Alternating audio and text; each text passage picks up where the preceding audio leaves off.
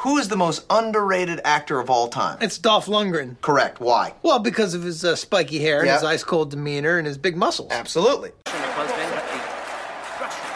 must break you. Welcome to I Must Break This podcast. This is the Fan Podcast, celebrating the cinematic career of action legend Dolph Lundgren.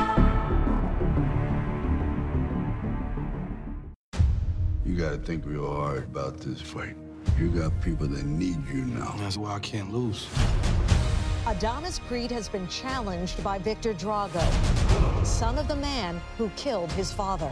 I want to rewrite history. Don't pretend this is about your father. This guy is dangerous. I'm dangerous. It's time, kid. Creed 2, rated PG 13. Hello and welcome back to I Must Break this podcast. This is the fan podcast that celebrates the cinematic career of action icon Dolph Lundgren. I'm your host Sean Malloy, and all roads lead to this today, folks. Uh, uh, joining me today is Craig Cohen once again of the Slycast, and we are here to break down, review Creed 2. Spoilers will be ahead, but uh, Craig, how's it going, man?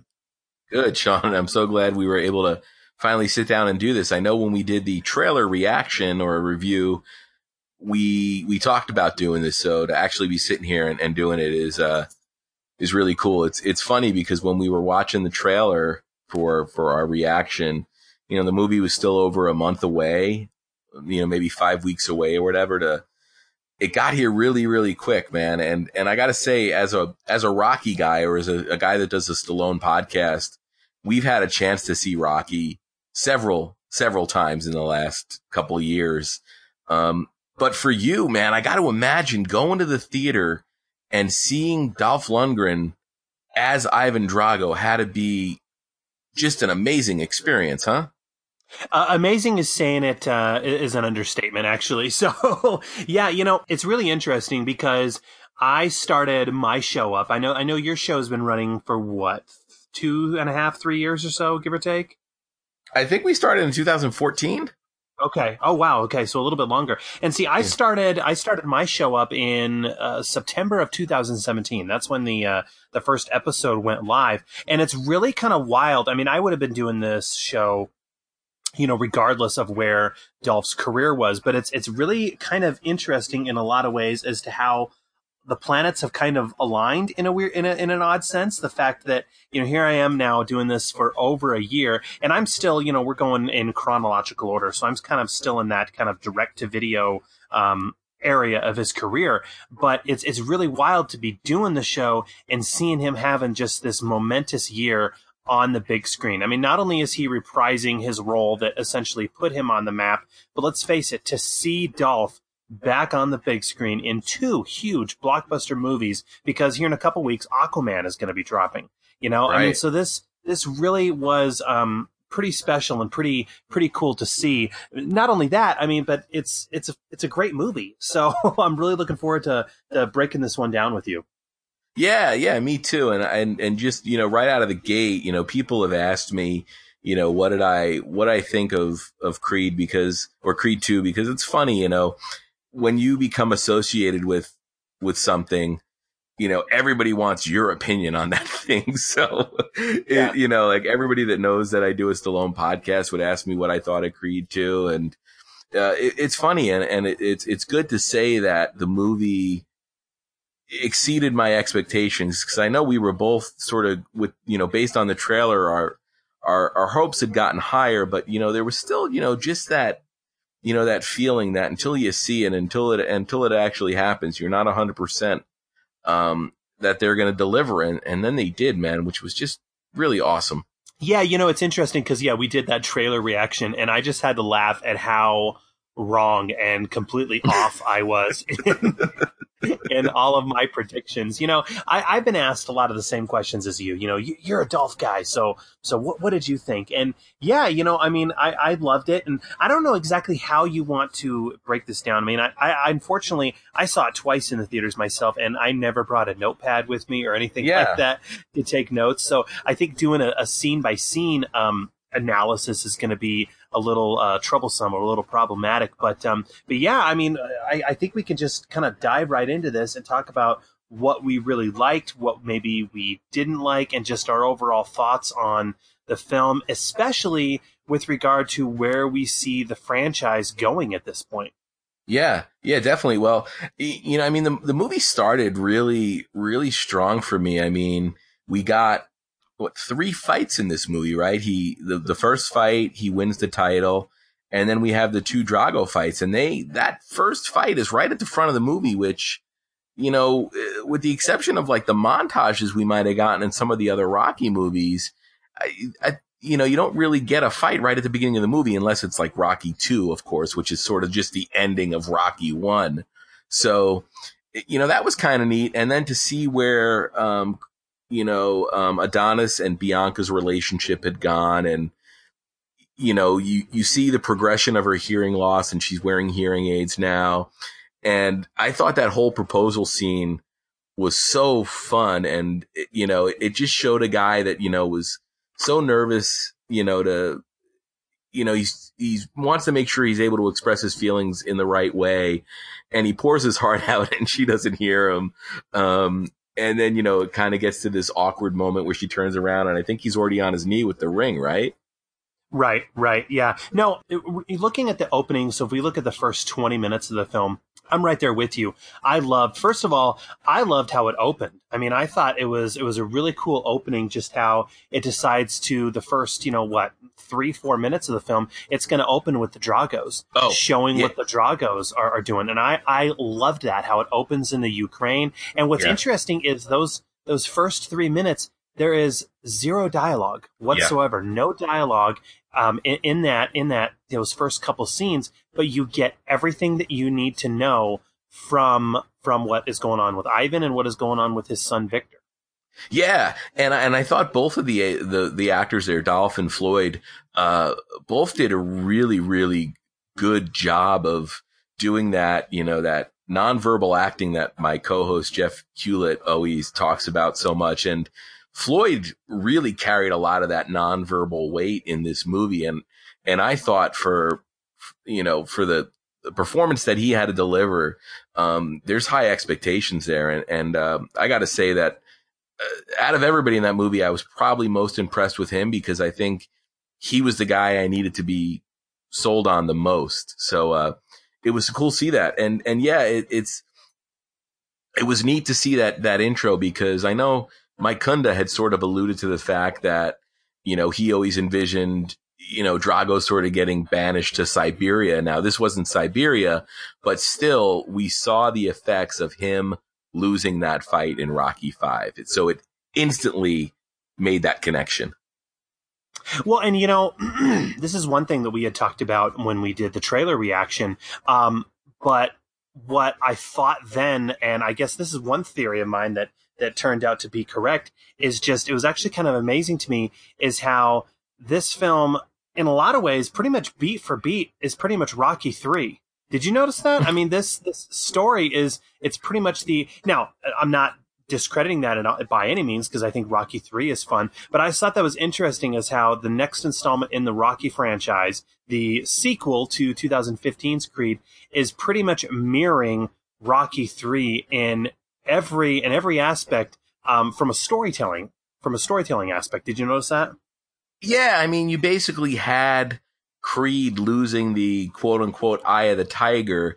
Uh, he lost his in a different way than Rocky did, but you know, there was a bulk of that movie where he had to find it and get it back and find a reason to go back in the ring. So yeah, I think those parallels, you know, were definitely noticeable. And I think anytime you're going to see a Rocky movie, you're expecting that certain beats are going to get repeated, which I think is what people kind of love about those movies. Right. Yeah. No, I mean, it's a formula. I mean, one of the one podcast review that I was listening to, they were talking like, you know, how, how in the heck has it been that this formula, which is pretty basic if you think about it, has been able to span as many years as it has? And I think the answer to that question is pretty simple. It's a formula that works and Mm-hmm. this is a character. This is a group of characters who we love seeing, and who you know audiences are going to continually come back to for the next 30, 40 years. You know. Yeah, totally. Yeah. So, um, but one thing I wanted to ask you about, uh, and I know we're kind of going all over the place here, um, but we, yeah, we talked about how the the story kind of mirrors Rocky Three in a lot of ways, but and maybe I'm saying this because I am a little biased toward to, toward Lundgren and to that character, but as I watched it, I actually found the the Dragos to be more of the underdogs than Creed. I actually, in a weird way, I mean, obviously this is Creed and Rocky's story. I get that, but in a weird way, they were they were the underdogs, and they were the ones who um, I found myself in a in a weird way. I think they were the more sympathetic ones in this entire film. Yeah, and, and I think that was sort of Sean because you saw what they had to go back to and what Drago had lost. So I think it's Right. hard not to sympathize with somebody like that. But at the same time, um, Viktor was so dominant in the ring that you couldn't help but pull for Creed to, to, you know, to come through and, and do what he needed to do. It, so, it, I mean, that's that, and that's great storytelling and great filmmaking where you don't have the clear black and white or, you know, good and bad where, you know, there's all these shades uh, of gray and it's not a simple, you know, this is the way it has to be and perspective's everything. And I, and I mean, I think that's a really, really good sign of, of, of top notch filmmaking. You know, I agree. I agree. You know, um, and I really, really appreciated how. Okay, so we talked about yeah the the opening scenes and how we see that you know Adonis is is living the high life. Things are good. He's now the champion. He's proposing to, to Tessa Thompson's character. You know, everything is good. But I really like how they just kind of pepper in the Dragos arriving to Philly. You know what I mean? So the film Mhm. opens where we see them in the Ukraine and, you know, everything. We see this, uh, sleazy boxing promoter. He's, he's kind of the, uh, the puppet master behind it all. But I really like how every time we see the Dragos, it's just, we get a little bit. And again, they're not speaking at all, but that scene of them in Philadelphia standing on top of the steps, looking out at the city was, was a pretty cool scene. Yeah, and and um, that's that's an iconic image in a you know a series that's got forty plus years of iconic images now, and yeah, I mean the the editing in this was just so good, and you know the you know cutting back and forth between you know the the Dragos, you know, and and and their mission that that they're basically on for the whole movie, and you know it's it's the one thing I was wondering though is how integral do you think the promoter was, or do you think that Ivan would have eventually found a way for his son to get the opportunity he needed to get? You know, I'm so glad you brought that up, Craig, because I was I was thinking that as well. Because if you notice, that promoter character pretty much gets dropped entirely from the film after like what the first 45 minutes we don't see that promoter character in the rest of the film so i have to wonder i mean and we're going to be getting to this they they edited a few scenes from the film um and so I kind of wonder if maybe they took out some scenes with that particular promoter character. I will say regarding the promoter character, he's not I don't know if you picked up on this or not, but he's not entirely evil, and that's one thing that I also liked about this as well. I mean, if you look at Rocky Five, uh, they, they made Yeah. the character, they created the character Duke, who is pretty much just a you know the the Rocky version of uh, of Don King or whatever, just this huge Yeah. loudmouth. And I do really, really like that scene where, um, where the promoter, whose name I, I probably should have gotten that character's name, but where he confronts uh, Adonis at uh, at Bianca's concert and starts talking to him, and he pretty much just opens up and he says, "Look, I, I know it seemed like a dirty tactic to you. I get that." But this is business. I'm a businessman. I'm here to make money. This is what we're doing. And I actually really like that because it didn't make, if you think about it, there really aren't any evil characters in this film. And especially the no, this promoter. guy's an You want- opportunist. yeah, Yeah. and and you really understood, and I liked how he kind of pulled Adonis aside, and he was like, "Look, I'm not, I'm not being, you know, I'm I'm I'm here to make money, and I'm I'm here to uh to do something." And he brings up a really good point, how he says, "Look, all these fights, they always have that one fight that uh, what was it he said that sticks to the ribs, that that stands out, Mhm. and you haven't had that yet." And so, yeah, I really like that. If if I have to make one um slight critique is just how they drop that character. compl- he just leaves the film after that first fight. So Yeah, it's uh, Buddy Marcelle, played by Russell Hornsby, and I thought he was in the crowd in the the, the final fight, or am I mistaken? you know what? You're right. I think he is, but I mean, we don't get to It's see any lines. yeah, he doesn't have dialogue from him at dialogue, all. or yeah, he, he's no longer in. Once he gets the movie where it needs to be, that character is sort of jettisoned. Yeah, yeah. I really did like though. Um, you know, now let me ask you this because this has been in a lot of the reviews I've been looking at. So, what do you think is Creed's motivation in in taking the fight?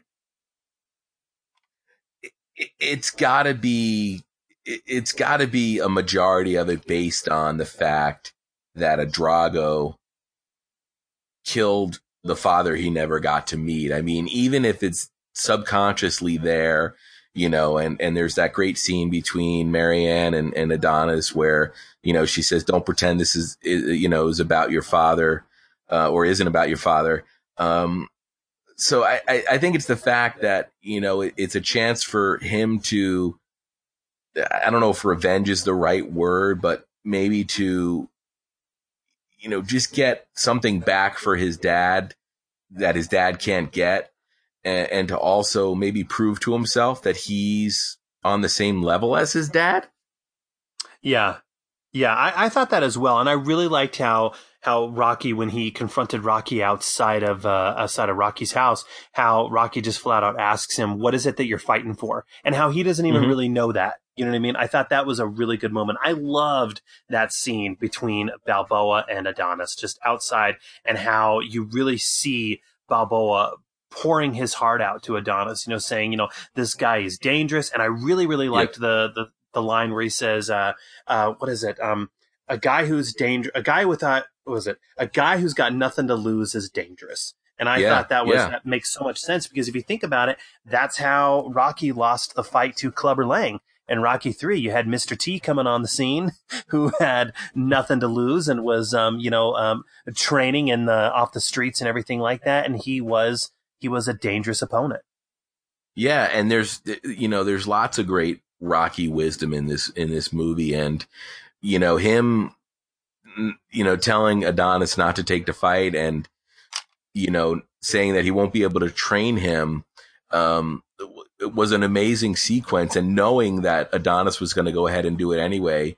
And in the back of my head, Sean, I wondered if Rocky didn't want him to do that first fight, but deep down knew he would. And then we get the scene of him watching the fight at the restaurant.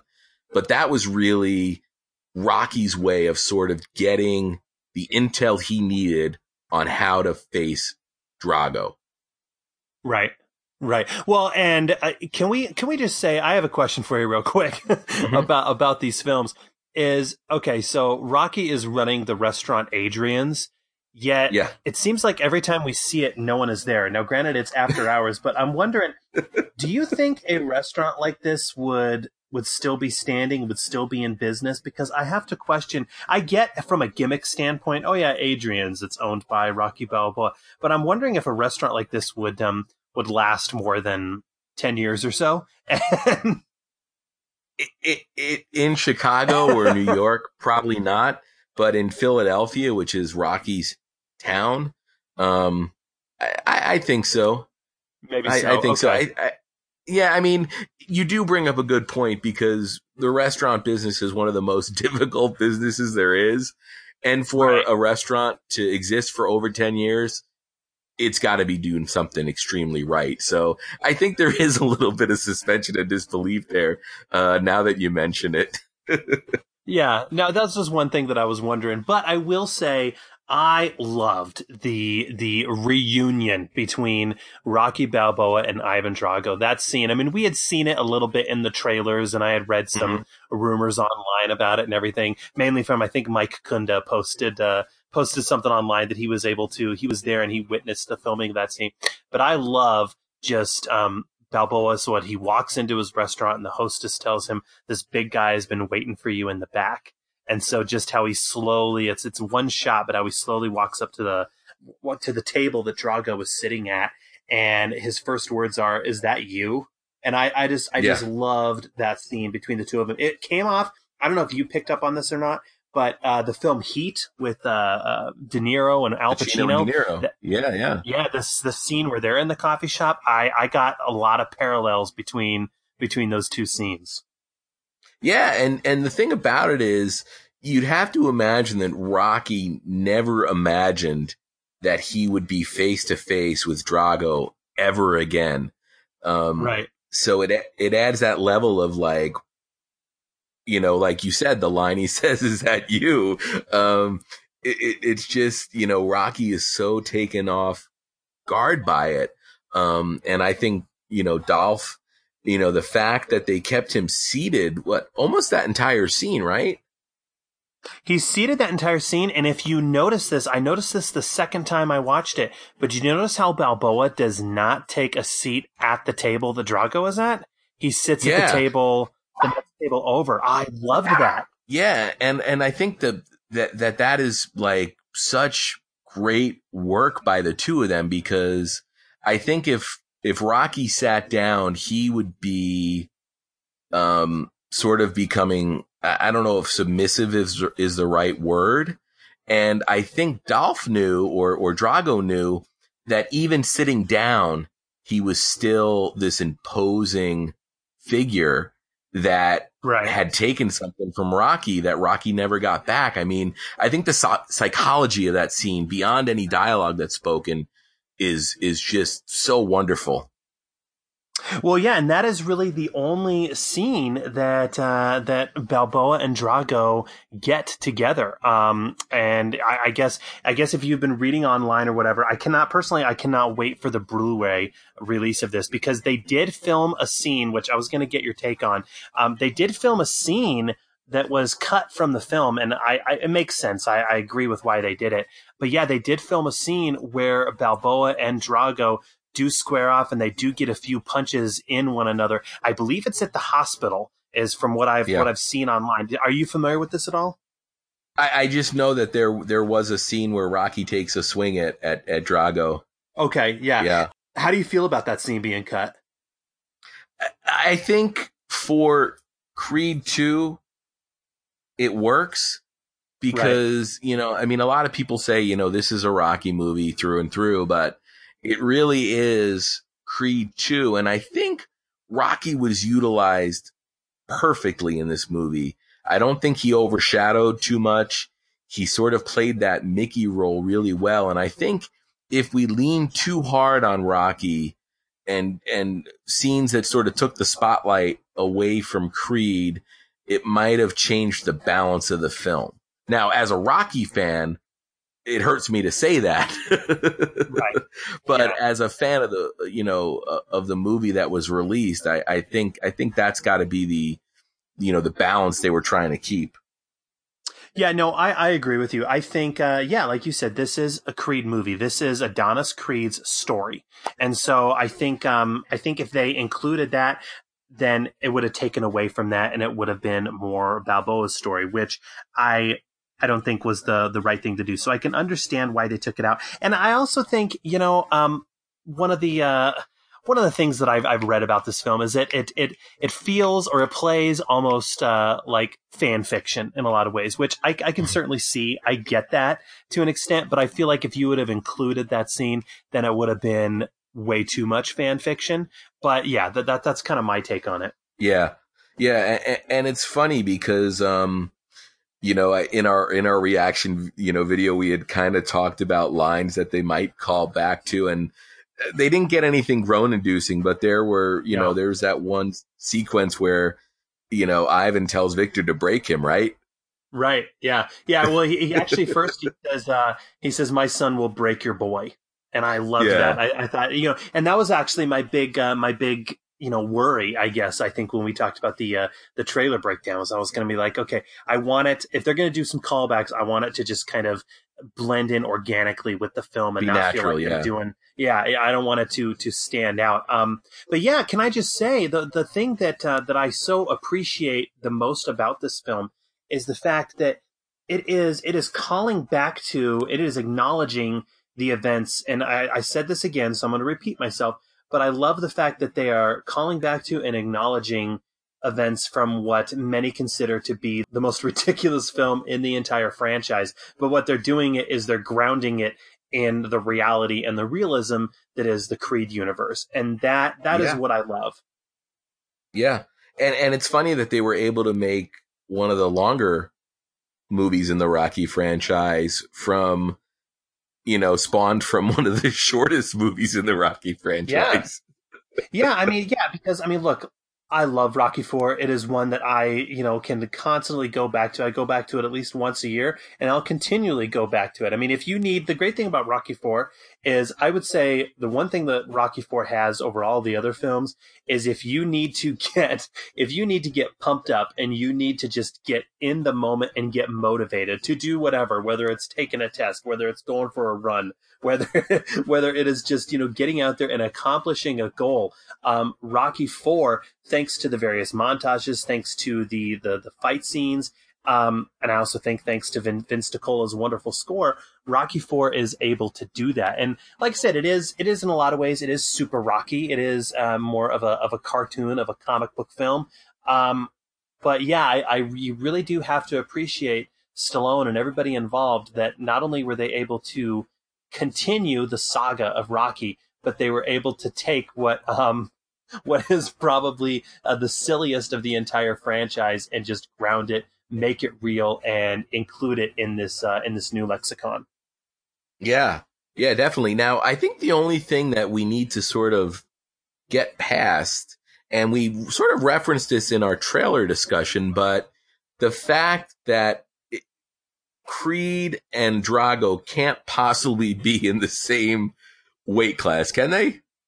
No, absolutely not. No, and, we, we talked about that as well. Yeah, I thought that was hilarious. just the scenes of them squaring off. Now, Florian Munteanu, he is an actual legitimate fighter as well. Um, I believe he's he's an actual fighter as well as a um, a model of some kind of fitness model. Mm-hmm. But then, yeah, um, uh, Michael B. Jordan, he got extremely jacked. I mean, he is he is even yeah. more yoked in this movie than he was yeah. in in 2015 when he did the first one. But yeah, like you said, uh, I don't think they're in the uh, in the same weight class, which I think could probably be one of the many reasons why uh, Adonis loses that that first fight to uh, to Viktor. well, well, well, and and and that's the thing I love about that first fight is he didn't officially lose it he clearly right. lost it, but on paper, Drago gets disqualified, which I think is such an unexpected way for that fight to end. Because if you're going by the Rocky formula, you know, it's like, you know, you lose and then you get the win. And here it was a psychological and a physical sort of loss, but on paper, Creed won that fight, which, um, I think really helps with the psychological stuff that's going on with Creed, where he's still the champ, but he doesn't feel like it. Yeah, no, I, I actually I really like the fight as well. I love you know the one thing that um the, the one thing that this has, I would say, over Rocky Four. I mean, look, Rocky Four is great. We talked about it, but if you watch the the fight scenes, the boxing sequences, they're pretty laughable because mm-hmm. neither neither Dolph nor nor Sly they they never have their hands up. You know what I mean? Yeah. they're never they're never Just guarding open, their face. open face punching. Yeah. Yeah, it's just open face punching. I mean, we're supposed to believe that these are heavyweight fighters. Um, yet it looks. Um, we've said it before, but I think Rocky Four is more of an action movie than it is a, a boxing drama. And so, just you Definitely. can. One of the things that further strengthens that theory is the this the the fighting stances and everything. The fight scenes in Creed Two are real. I mean, just the punches that they're taking and the camera work that Steven Caple, mm-hmm. the director, and everybody involved are doing. Especially, you know, the one thing that I really like about that first fight in in Creed 2, the one where Adonis loses, is to really help sell the fact that Adonis is out of his element and his head is in the right place. Is they do these uh, these point of view camera shots from the perspective mm-hmm. of Adonis, just looking at Viktor, just having the hell get beat out of him. I don't know if you noticed that or not. Um, they don't mm-hmm. do that in the final fight, but in that that first one to kind of help sell that um, that Adonis is is completely um, outmatched here. I, I, I loved that. Yeah, I, I, I thought that, like I said, that I mean, every fight in this movie was was was great, but I I love the fact that Rocky was watching it and you know, I mean, it's it was just great editing, and you know, even though he wasn't able to be there in Adonis's corner, he still cared about the kid, and yeah. he still wanted him to do well, and he he just couldn't be there for him for you know for whatever reason, and and there are valid reasons that Rocky had, but that doesn't mean he's not gonna you know pull for him to to win the fight, even though Rocky knew the odds he was up against, so. I think that that was really good. And then, you know, it leads to, you know, the visit in the hospital, which, you know, it's, there, there's just a lot of really, really great acting that, that happened in this movie. And I think that's the thing that really, for me, takes Creed 2 a level higher than the original, the first Creed, um, is just all around the performances are great. And don't get me wrong. I mean, Sly got nominated for an Oscar for Creed, which he deserved to get nominated for.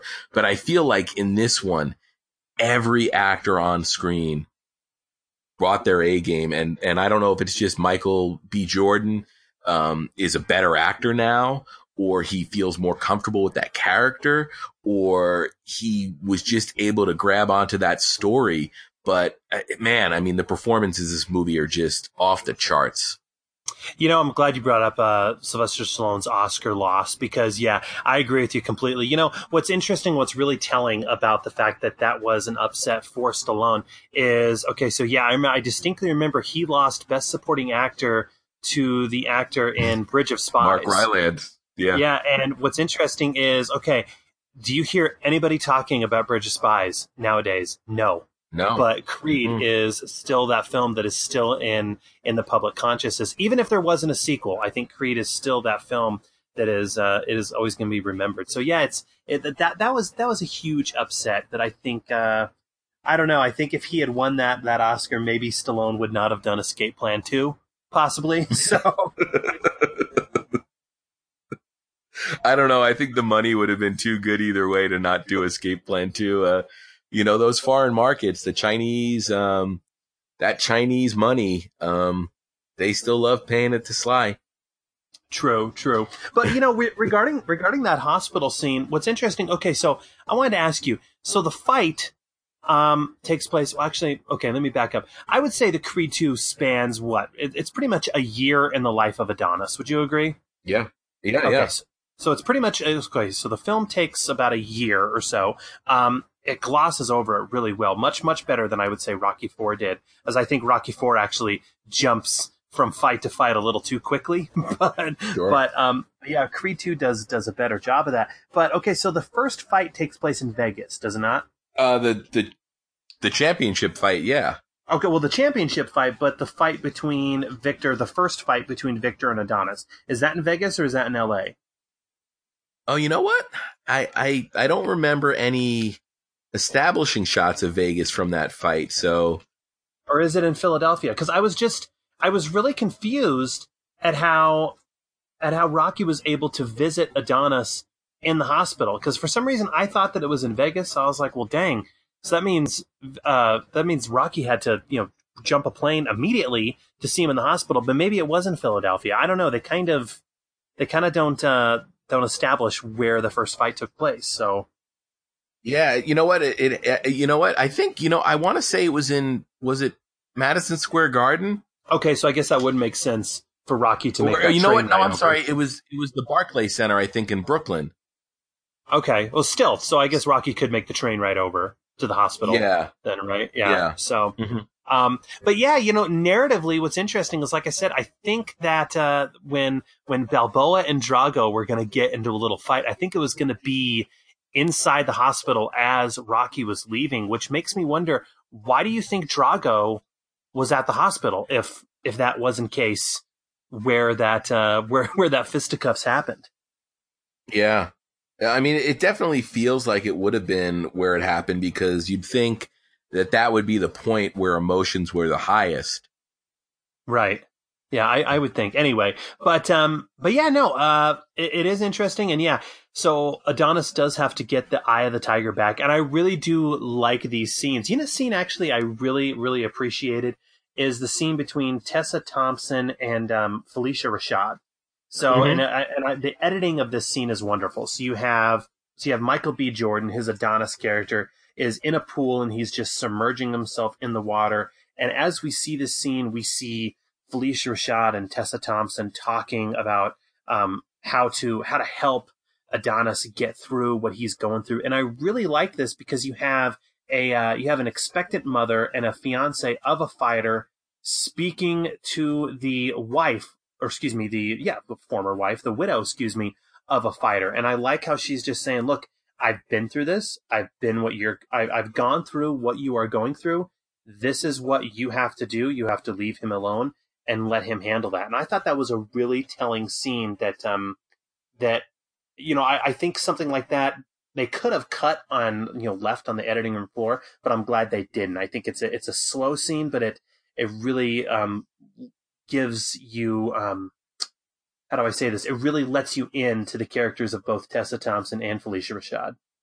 Yeah, and I think that's another thing that the Rocky movies always were able to do well was you always had those strong female characters, and I think Right. that's what kind of set you know the Rocky movies uh, uh, uh, apart from some of the other you know quote unquote boxing movies that came out that aren't really that remembered is you know it was always Rocky was always about the characters and there was you know Adrian was such a strong female character but we had other strong female characters throughout those movies you know even in Balboa we had um what little little Marianne uh, little what little uh, little Marie um, right, right, yeah. all grown up. So uh yeah, I agree. I'm glad that scene was was there. I mean, and, and that helps, you know, that helps Creed 2, which is what the movie is. You know, in a Rocky movie that scene might not have had as much weight, but in Creed 2 it was definitely necessary.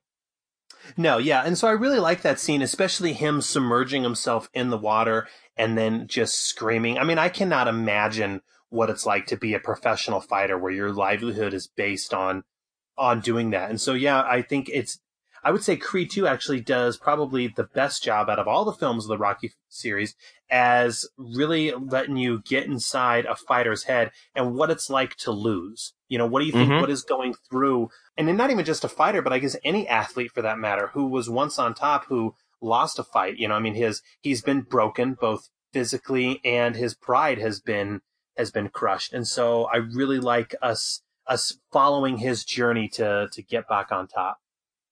Yeah. And then we get this other sort of little through line plot where, um, and it was, it was nothing I, I expected, but, um, you know, they had, they have the baby and Adonis is immediately worried that the genetic condition that Bianca has is going to carry along to his daughter. And sure enough, they do the testing and the baby's deaf. And uh, again, Michael B. Jordan does some tremendous work there, but I think we get some great Rocky wisdom in that whole sequence where I don't remember the scene word for word, but ultimately Rocky says to him, you know, don't feel sorry for your daughter. She doesn't feel sorry for herself. And that's such a Rocky, uh, you know, outlook on life where he's like, if you set this girl up to think that she's less than, she's going to feel like she's less than. And I mean, that's just the, the kind of Rocky wisdom that, um, I think so many people, uh, respond to in these movies. And I, and I think that's an all time great Rocky moment, at least for me. I mean, it was, it was a really emotional scene and it was really powerful. Well, and wasn't it's kind of a kind of a ballsy move from a storytelling standpoint to make because I mean this is this is a Rocky movie where you're constantly rooting for the underdog. I mean that that is the formula that keeps people coming back to these movies, you know, year after year. And so as a as a viewer, you're thinking, my, you're thinking. At least I was. I was thinking, oh well, you know, they're going to hope that uh, that that you know the baby does not have hearing problems. But this is a uh, this is this is in that Rocky family, so of course the baby's going to come out on top and everything's going to be okay. I thought that was that was extremely uh, gutsy for them to go the other way and kind of um, avert your expectations and what you think would happen. And yeah, they do make the uh, this newborn infant. Uh, hearing impaired. I thought that was I thought that was great. and especially the Mhm. acting from from Michael B. Jordan, where again another scene. Isn't that amazing that some of the most powerful scenes in this movie are the scenes where there's no dialogue whatsoever, Yeah. but the scene where um, he is looking at Tessa Thompson as Tessa Thompson's holding the holding the child, and you just see everything that you need to know from the face of Michael B. Jordan as that tear is is rolling down his eyes. It's I mean that that that right there, I think again, I think we're well past the ridiculous moments in the Rocky franchise. It's really going back to what Rocky one and two did, just bringing that heart back in the film. Yeah, yeah. And then I think, you know, the the journey back to the ring for him too, you know, we get we get that scene with with Duke in the um in the parking lot of the of the gym where you think um you think Adonis is going to go in and then he pulls away and you know, I mean, I, Duke isn't too utilized in this, but No. that's still a character that, you know, he he feels he feels important. You know, I always felt that the character of Duke was Duke Senior was the unsung hero of the franchise. I really, I think, you know, if, if you look at uh, the Rocky films, I would say the one character out of all the films, with the exception of five, because five he's really not in, which is a huge shame in my opinion. But the Mhm. character I think who has some of the best moments is uh, Tony Burton. Tony Burton, the actor uh, Tony Burton. I mean, I think he has some of the best moments in this franchise, and that's the other thing that I have to appreciate is the fact that it, it, this new, this these new Rocky films that are being released, they know that the that the character of Duke has left a stamp on on this franchise, and um, obviously Tony Burton has has passed, but they're gonna they're gonna let his presence still be known by having his son be the trainer who's to be by Adonis's side and both of these fights. And I really like that as well. Yeah, yeah. So at some point while all this is going on, we get that really important sequence where I guess Drago, the Dragos are back in Russia and they're, are they back in the, for lack of a better word, high society? And they're having that dinner, uh, with Ludmilla, um, Brigitte Nielsen. Um, and the tension in that scene. I don't know if you want to speak to that, Sean, because that had to be a scene that I'm sure you were all over. Know, I was, I, you know what? I was so pleasantly surprised with how that scene played off because, yeah, we were talking, we were like, okay, is Brigitte Nielsen going to be back? And if she's back, how are they going to use her? You know what I mean? I think, I think a lot of people were a little worried because, I mean, you know, she, she was a, a presence in, in Rocky Four, but yeah, it was kind of like, okay, well, she's no longer in the Drago's life. So, I mean, I mean, they, they really, if you think about it, they really could have left that character out. And I think the film still would have played, but I do, I do really like the scenes that she's in. She's only in two scenes in this film, Yeah. and her dialogue is all in Russian. But man, I was I was pleasantly surprised with how they utilized Brigitte Nielsen in the film. Yeah, and I and I think that her presence was was felt necessary because of what it or how it impacted Viktor, right? Right. Yeah, you know, I mean- yeah, and I mean, and I'm going to say it again. I think that the Dragos, especially Viktor, he is he is such a sympathetic character because I mean, if you really break it down, yeah, he is a formidable opponent who is just a mountain of muscle. Like my God, you know. But Yeah.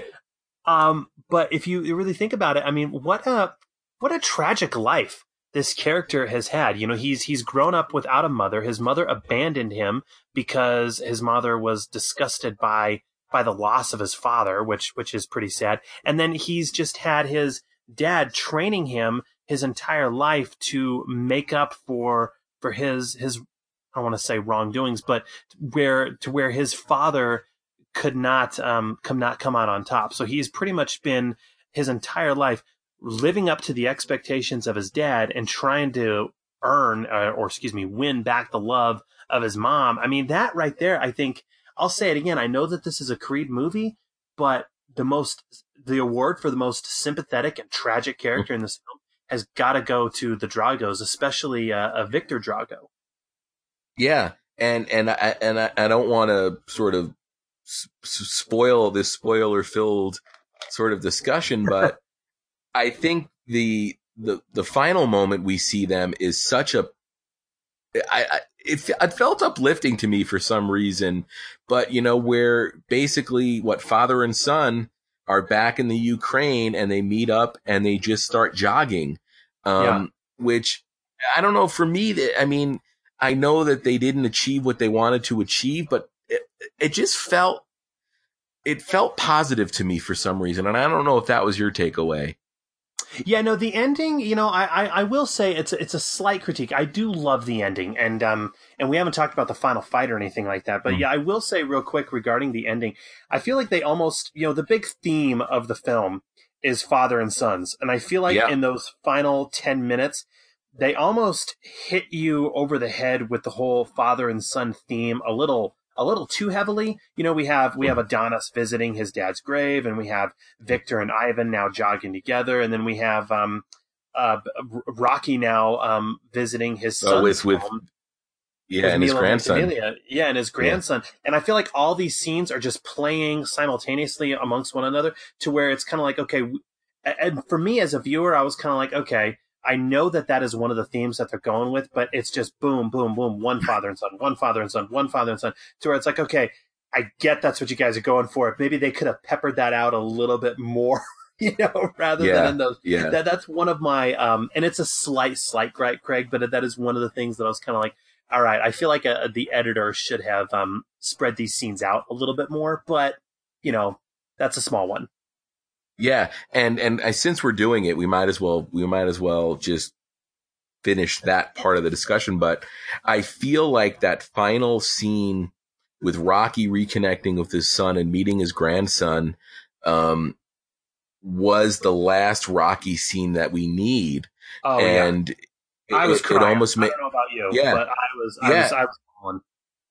and and it, it makes me feel that if and when they make a Creed three, that'll be the scene that justifies us not needing Rocky in that movie. And I think they're going to make a Creed three for a lot of reasons, and I think Rocky won't be in it for a lot of reasons. But I think that scene justifies him not being in Creed three because they can say, you know what, Rocky got to the place that he needed to get, and and Creed is fine. He's got Duke they they've got it figured out. Now, what did you think before we? Okay, so before we get to the our our thoughts on where this franchise can go, because I really am interested in, in in talking to you about that. But I'm curious, what do you think of the uh, of the training montage? Now, no no Rocky film is going to is going to be complete without a training montage. That that is a staple of the formula. If you're going to do a Rocky film, you're going to follow this formula. You need that training montage. So, and we probably should back up.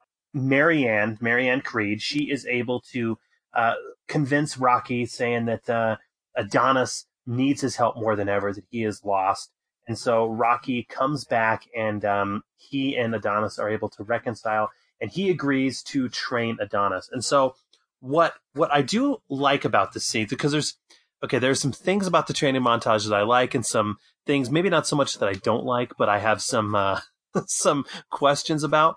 But I like the the contrast to it. So you have in Rocky Four, you have Rocky is training in the elements of Russia, where it is absolutely cold. He's running through snow, and he's he's helping uh, he's helping this horse carriages get out of the uh, out of the snow that they're in, and everything like that.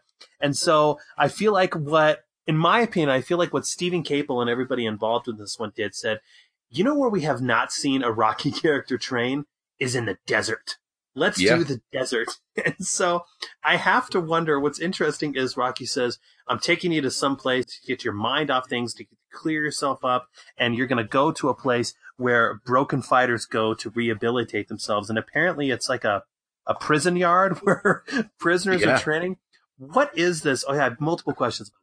What is this scene baffled me, Craig.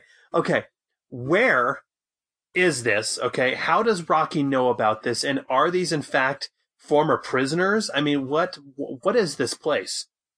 Yeah, you know what? It, it for me, it it added a level a level of depth to Rocky that he had this Rolodex, if you will, you know, that he could reference, you know, to bring Adonis to a place that would take him completely out of his comfort level.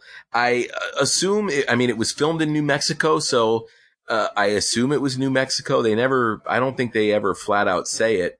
Um, but knowing where they filmed it, I just assumed it was New Mexico. And I kind of dug the fact that we didn't know too much about this sort of, you know, this place in the middle of nowhere where fighters went to get their mojo back.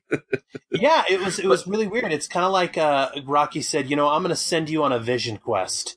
And Yeah. you're going to go to the deserts of New Mexico. And I don't know about you, but I'm watching these scenes, and he's squaring off against these uh, against these bad, tough looking dudes. And I'm thinking to myself, all right, if he is going to take on these guys, I don't think he's going to have much of a problem with Viktor for round two. Yeah.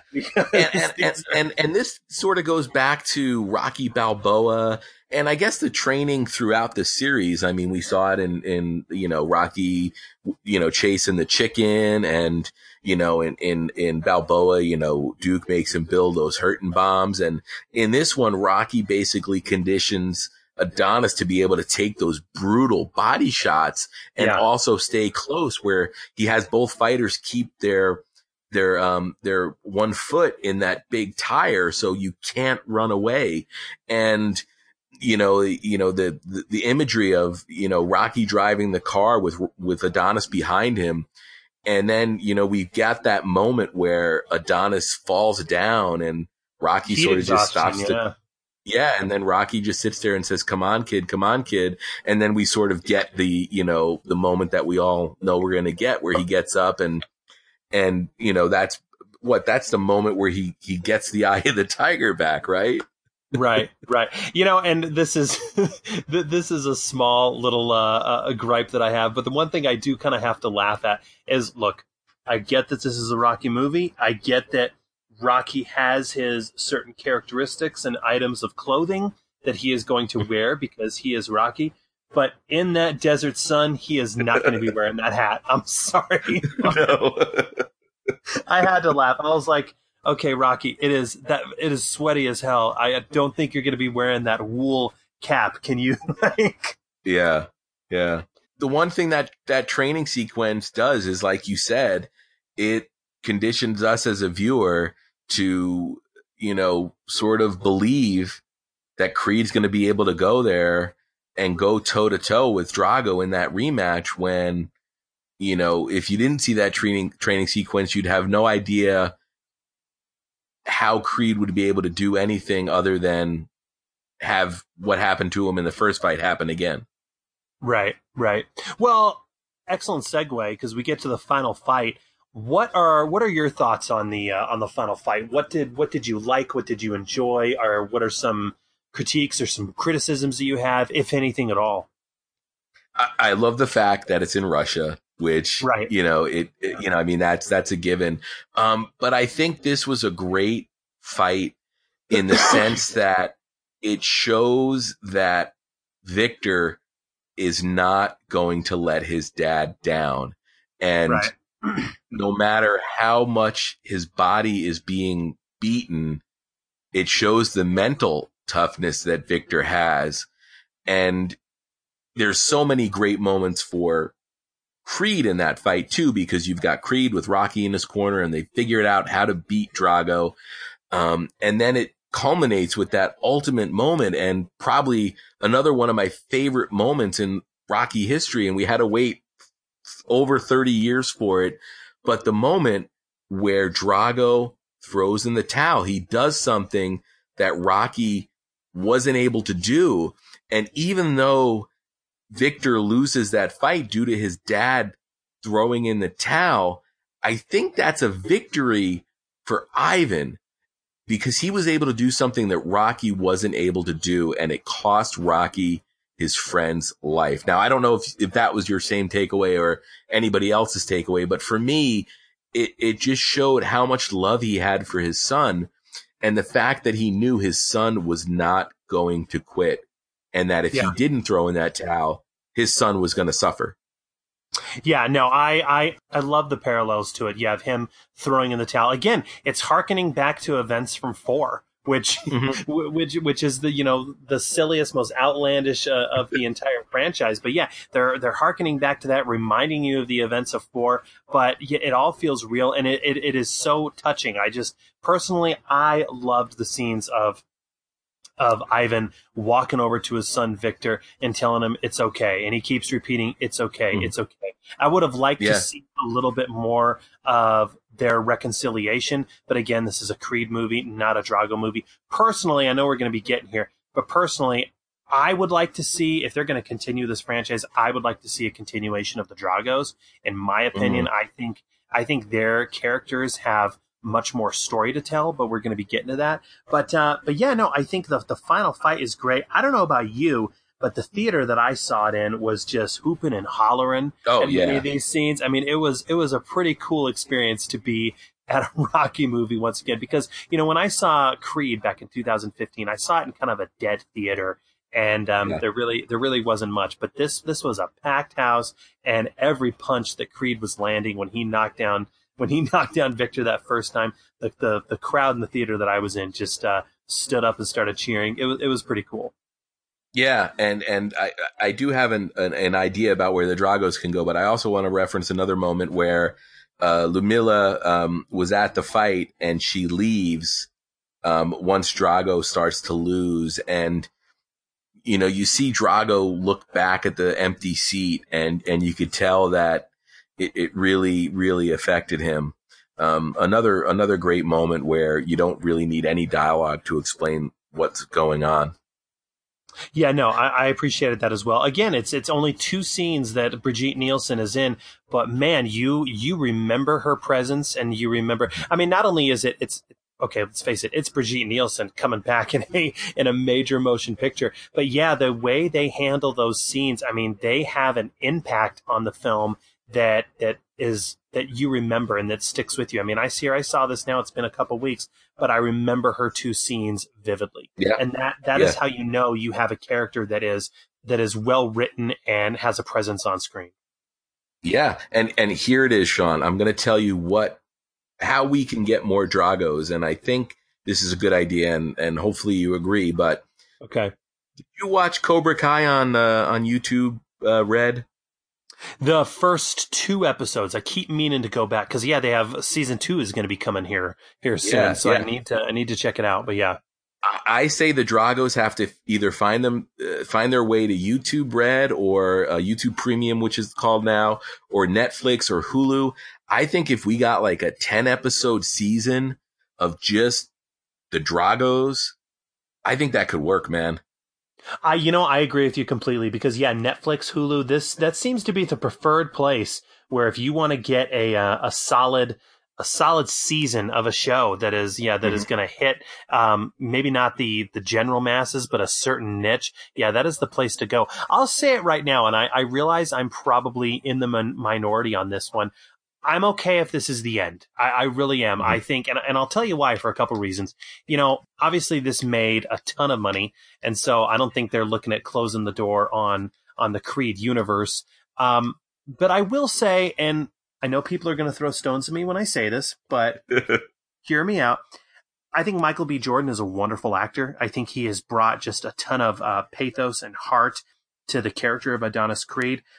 In my opinion, he's no Rocky though. He is not a the character of Adonis is not a character who I um who I can relate to. He's not a character that I think um that I really want to come back to. He if what's interesting about Rocky is Rocky was just the perpetual underdog who you could be buddies with and um you know who you just always wanted to root for.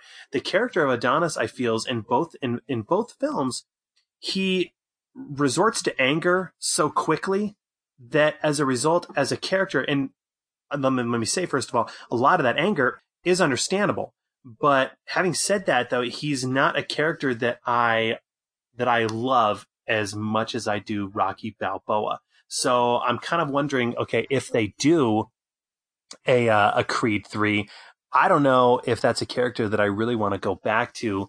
And having said that, I really think that they really put a a pin on this entire franchise. We talked about Rocky, how they um, tied him up. We don't really need any more of him, um, which I agree with completely. But with the with regard to Adonis Creed, you know, where can they really go with that character at this point? You know, what I mean, he has fought Viktor Drago, the god, the Yeah. son of the guy who killed his father. I, I don't think you can get an opponent that is much more intimidating than that. I know I said a lot of things right there, so you can you can pick apart, you can throw stones at me, but do you, do you see where I'm coming from though?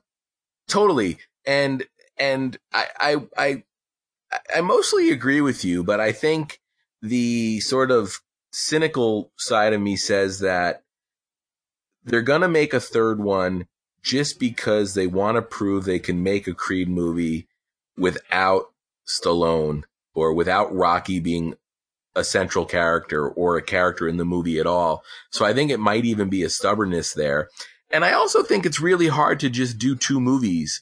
Um, you know, if you're going to do two, you're going to do three to make it a trilogy, right? So it almost feels yeah. like it's, it's, it's hard to stop at two with so much box office momentum, but you make a huge point in the fact that, uh, to, to steal a line from Rocky Balboa, you know, Creed doesn't really have anything left in the basement he has to deal with. So I right. think the only thing you can do with Creed 3 is make it a victory lap for him and then somehow allude to the fact that Creed is going to pass on his wisdom the way Rocky passed his wisdom on to Creed and the, you know, sort of just continuing that cycle that started with Mickey. Um, and sort of showing how that you know, circle of life, if you will, um, uh, in boxing will continue. Um, by no means am I creative enough to be able to come up with a concept that will work. But you know what? When somebody floated the idea of, you know, Adonis fighting Drago's son, a lot of people snickered and said it couldn't, it couldn't be pulled off and they pulled it off. So, um, right. you know, and again, you know, Stallone could be involved from a, a creative aspect without Rocky being a character. And I think that's one of the strengths that Stallone could bring to the Creed franchise would be just his input, even as a writer and as, you know, sort of the creator of that universe. Um, I think it would be really interesting to get a Creed 3 that doesn't feature uh, Rocky Balboa in a prominent role. And, and again, I think it's more, um, just the fact that I think they want to prove that Creed can stand on his own two legs. And if anybody thinks there can be more money made, uh, in Hollywood, they're definitely going to go after it. So for those reasons, I think they'll make a third one. Um, I'll be there to see it, but, um, you sort of alluded to the fact that the ending for Rocky in this movie and the, the ending for Creed in this movie they're both good endings and they're both in good places and it's a, a would be a totally proper way to end the franchise. But do you see where I'm coming from with regard to the character of Adonis? And I know that I know that sounds like I'm hating on Adonis, and I don't mean to be doing that in any way. Um, Not I think all. Michael B. Jordan is is a wonderful actor. I think he has brought so much to this entire franchise. But yeah, as a character, I'm kind of like, we, have seen that. Like where where yeah. where can he go at this point? Well, you know, and that's the other thing. He worked through a lot of things. So, um, you know, he got that. He got that moment with his dad at his dad's graveside, even though his dad wasn't able to be a part of it. So, you know, like I said, there's nothing left in the basement for him to deal with. So it's really hard to, to make a movie about a character who's got no issues they have to deal with.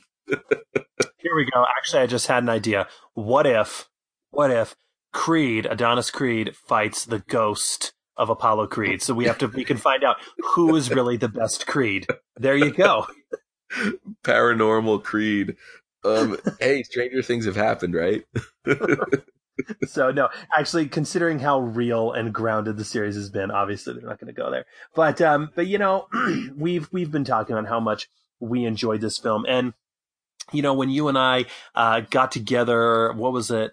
Uh, this past May, I want to say, when we did Johnny Mnemonic and we kind of toyed yeah. with the idea. I was like, okay, you have the Stallone podcast. I have the mm-hmm. Lundgren mm-hmm. podcast. Creed 2 is coming out. We need to join forces and do it. Um, I'm glad that we were able to do so. Obviously, it gets a recommend from me. I'm curious, why does it get a recommend from you, Craig? Why should everyone, if they have not already seen, which let's, let's face it, if they're listening to a Sylvester Stallone or a Dolph Lundgren podcast, people have already seen the film. Um, but why does it get a recommend from you? I, I, I hit on a lot of the points. I think it, you know that sort of would make this a recommend for me. I mean, if you're uh, the type of viewer that likes to see, you know, well told stories with actors that have a really, really good grasp of the material and a director who has a handle on how to direct those actors, I think you need to see this. And at the same time, it's really rare, Sean, right? That we get a really just a good boxing movie as well. I mean, you know, we had Southpaw with Jake Gyllenhaal a couple years ago. And, but I mean, boxing movies don't come along that often. And, you know, it, this is a, uh, there's some amazing camera work and some choreography in this movie uh, that I think you alluded to quite a few times during our conversation here. Where if you're at all interested interested in that kind of movie, this is a must see for that. So it's got the acting for you know for that end of the spectrum, but then it's also got this you know these amazing you know choreographed fights. Um, so it really delivers a, a, a great overall package that I think, um, if you're on the fence, yeah, and, and you're listening to this, definitely go out and see it. Don't you find it amazing that, you know, I, I always hear the, the critiques, um, that the sport of boxing has kind of become a dead sport. You know what I mean? Like mm-hmm. that, that's what you hear a lot of people say nowadays is just, yeah, the, the, the, sport of boxing, it's kind of become overshadowed by mixed martial arts. People would yeah. rather, uh, pony up the money, the pay-per-view events to see mixed martial arts rather than boxing. But isn't it, isn't it ironic? Isn't it amazing that while it may be slowly dying in real life, when it comes to cinema, to the movies, boxing is still that that art form that is going to just um, you know play so well on screen and how many films have we seen that dramatize mixed martial arts? I can really only think of one. Uh, I'm referring to Warrior, and that one yeah. crashed and burned when it came, came to theaters. So isn't that isn't that kind of interesting? Yeah, and I think the thing about boxing as opposed to MMA, at least from a storytelling perspective, is, you know, um, I think MMA, I think, is just way too internalized, if that makes any sense, where I, I think with boxing, you've got the imagery of the ring, uh, but then you've also got these teams. And I know in MMA, teams are probably important. Um, but it almost feels like there's not as much. I, I don't know if it's strategy that that movie going viewers can can latch onto, or if it's also just too violent too, which might be part of it, right? Yeah, yeah, I don't know, but you know, I am, uh, you know, I agree with you. Everything that you said, I'm right there with you. I think this is a wonderful movie. I think this is this is one of those films that can appeal to just about everyone. It's going to appeal to those who just want to see a good, a good old boxing story. It's going to appeal to fans of Sylvester Stallone, obviously, fans of Dolph Lundgren, obviously.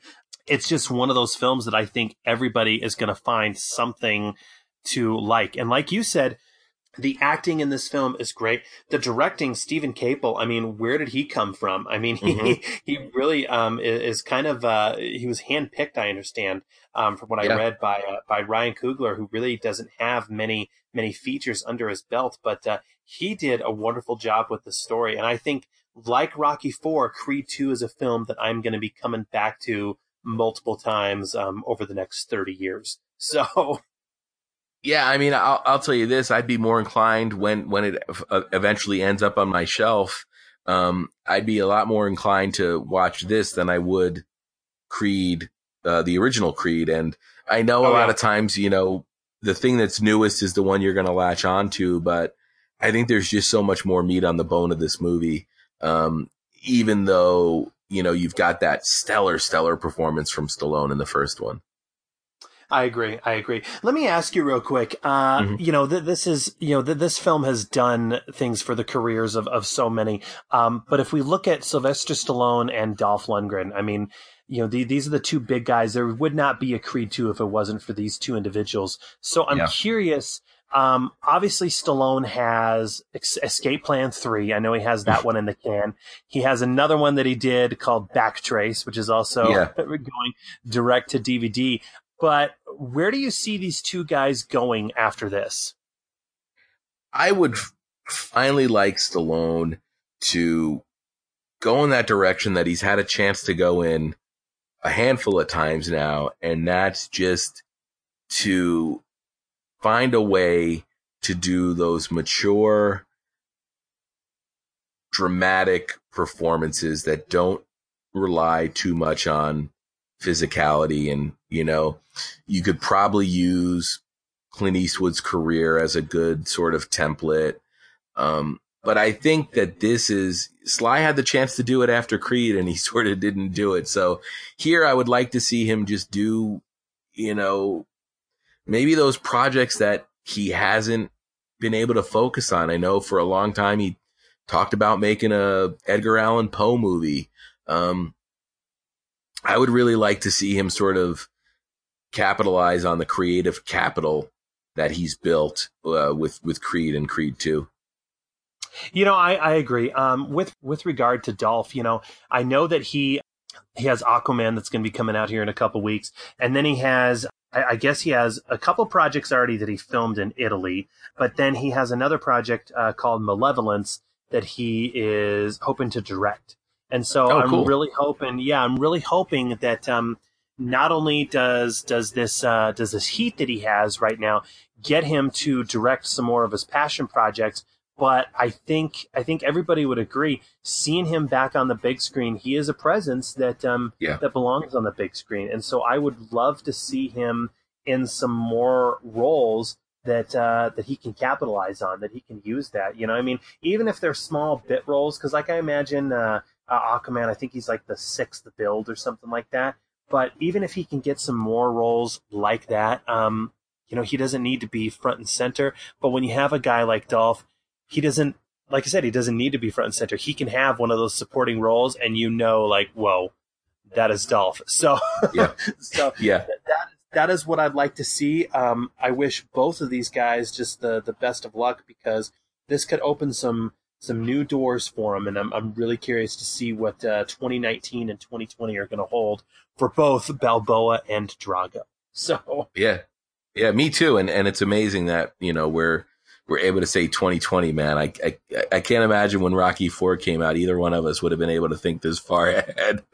yeah, no, no, it's it's amazing. But uh, but yeah, before we before we go, I'll let you uh, plug or uh, let us know anything that you're working on. Um, I know that uh, let's see, you have the Slycast, you have Big Screen Book Book Club, and Mhm. then uh, you also have your Ramones blog. Is that right? Yeah, yeah, and it, it's a lot of fun. Um, Big Screen Book Club is it's a really really hard podcast to do, and that's why there's so few episodes because the amount of prep work, you know, watching a movie is one thing, but reading a book and then watching a movie is a whole other thing. But there's some episodes of that podcast I'm really proud of. The the first episode on Die Hard. Um, I know a lot of people probably don't realize Die Hard's based on a book, but it's based on a damn good book, and it's it's one of my favorite podcasts I've ever done. So if you're at all interested in sort of the story uh, that inspired the movie Die Hard, uh, it's it's definitely worth a, a listen. And I also the last episode of that series I put up was an um, interview with author Rex Weiner, who wrote the stories that inspired the uh, Andrew Dice Clay cult classic Ford Fairlane, and that was an excellent discussion. And um, Rex is a great guy, and it's it's great to see that those stories have finally gotten a proper um, release after over 30 years of after being serialized in a newspaper. So if you're all inclined, check it out. I'm I'm really proud of that stuff. And uh, Slycast, we're pumping along. Um, we actually have probably later this month um, Judge Dredd coming out, which I know is a discussion a lot of people were looking for. And, and then over at my uh, my Ramones page, it's Ramones Pinhead um, at Blogspot uh, or RamonesPinhead.blogspot.com. Um, it's just uh, you know me sharing all the things I love about the Ramones, and most of my entries are this day in history. So um, it was kind of stacked the first year I did it because I was able to utilize a lot of dates. So now I'm being a little bit more selective in the shows that I select and the news um, that I share. But I think the Ramones are a, an American tragedy, and um, they're one of my favorite bands. And it's a band I discovered a lot later in life, and uh, I just love sharing their music with uh, with people because I think it's really fun. So, uh, yeah, thank you for giving me the, the time there, Sean, to, uh, to share those pro- projects. I'm, I'm proud of all of them. And, uh, it's just, um, Slycast has been such an amazing, wonderful experience for me because not only has it introduced me to you and, and your podcast and allowed us to sort of even develop uh, a friendship outside of podcasting, um, but it's introduced me to this community of, of Stallone fans and then also all the other Stallone podcasters that I met through, through this experience. Um, Mike Kunda, Ryan Rebalkin from the Going the Distance uh, podcast, uh, Doug Greenberg from Rocky Minute, um, and my my buddy Matt over at Rambo Mania, who uh, is just one of my favorite favorite people in the Stallone uh, podcasting community because that guy has so much energy and so much excitement and so much heart and has so much just material uh, on projects that Stallone never got around to doing. And uh, if you all have the time, uh, just going down the, the rabbit hole with uh, his studio red band, uh, it, it, it's quite a trip. And uh, he's interviewed David Morrell quite a few times.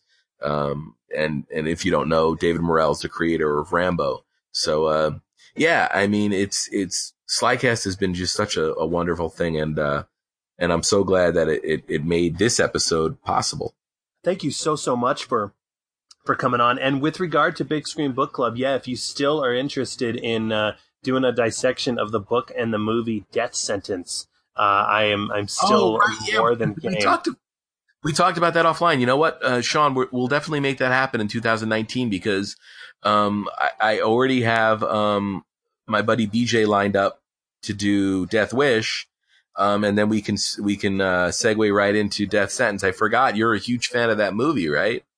Huge fan of the movie, huge fan of the book, and so yeah, yeah. I've been actually dying to uh, not only talk with someone about that movie because it's one of those movies. It came out in the fall of 2007, and it seems like it, it didn't really have any legs when it came out, but I think it is, in my opinion, I think it's one of the best films, not only of that year but of the last decade. It's easily one of Kevin Bacon's best performances, but um, the book that it's based on. Um, it, it really shouldn't even be based on the on the book to be honest because it takes yeah. so many liberties but i'm really looking forward to talking about um, both the book and the movie with someone so when you're yeah. game let me know so well definitely definitely keep on me for that because um, I, I forgot we had talked about that and uh, and and i know how excited i am to do you know the uh, death wish because we we're now able to sort of talk about the Bruce Willis vehicle as well. So yeah, in 2019, that's definitely going to happen. That's my, uh, my New Year's resolution, Sean. All right, cool. Cool. Well, hey, Craig, thank you so, so much. I do appreciate it. Um, to everyone oh. out there who is listening, please feel free to rate and review the show on iTunes, Stitcher, or wherever else you go to subscribe. We always appreciate the reviews and, uh, we'll see you all next time on I Must Break this podcast.